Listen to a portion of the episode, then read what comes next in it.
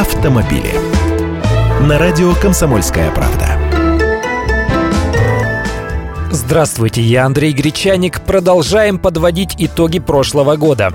Toyota зарабатывает в России больше остальных автопроизводителей. Выручка концерна на отечественном рынке в 2014 году составила 6,5 миллиардов долларов. На втором месте Mercedes-Benz в его копилке 4,6 миллиарда, а на третьем Kia с поступлениями в 4,1 миллиарда долларов.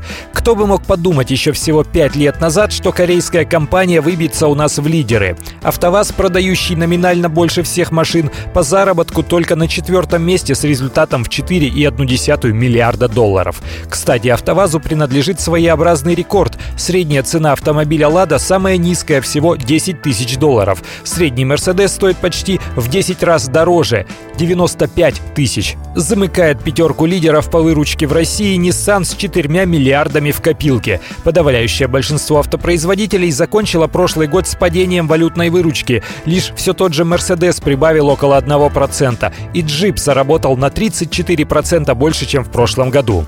А всего за год россияне потратили на покупку новых легковых автомобилей, внимание, 60 миллиардов долларов США. По нынешнему курсу это, страшно сказать, более 4 триллионов рублей. В следующем году, как прогнозируют эксперты, продажи машин сократятся еще на четверть. А что будет с выручкой, говорить пока рано. Пока что колебания курсов валют не закончились.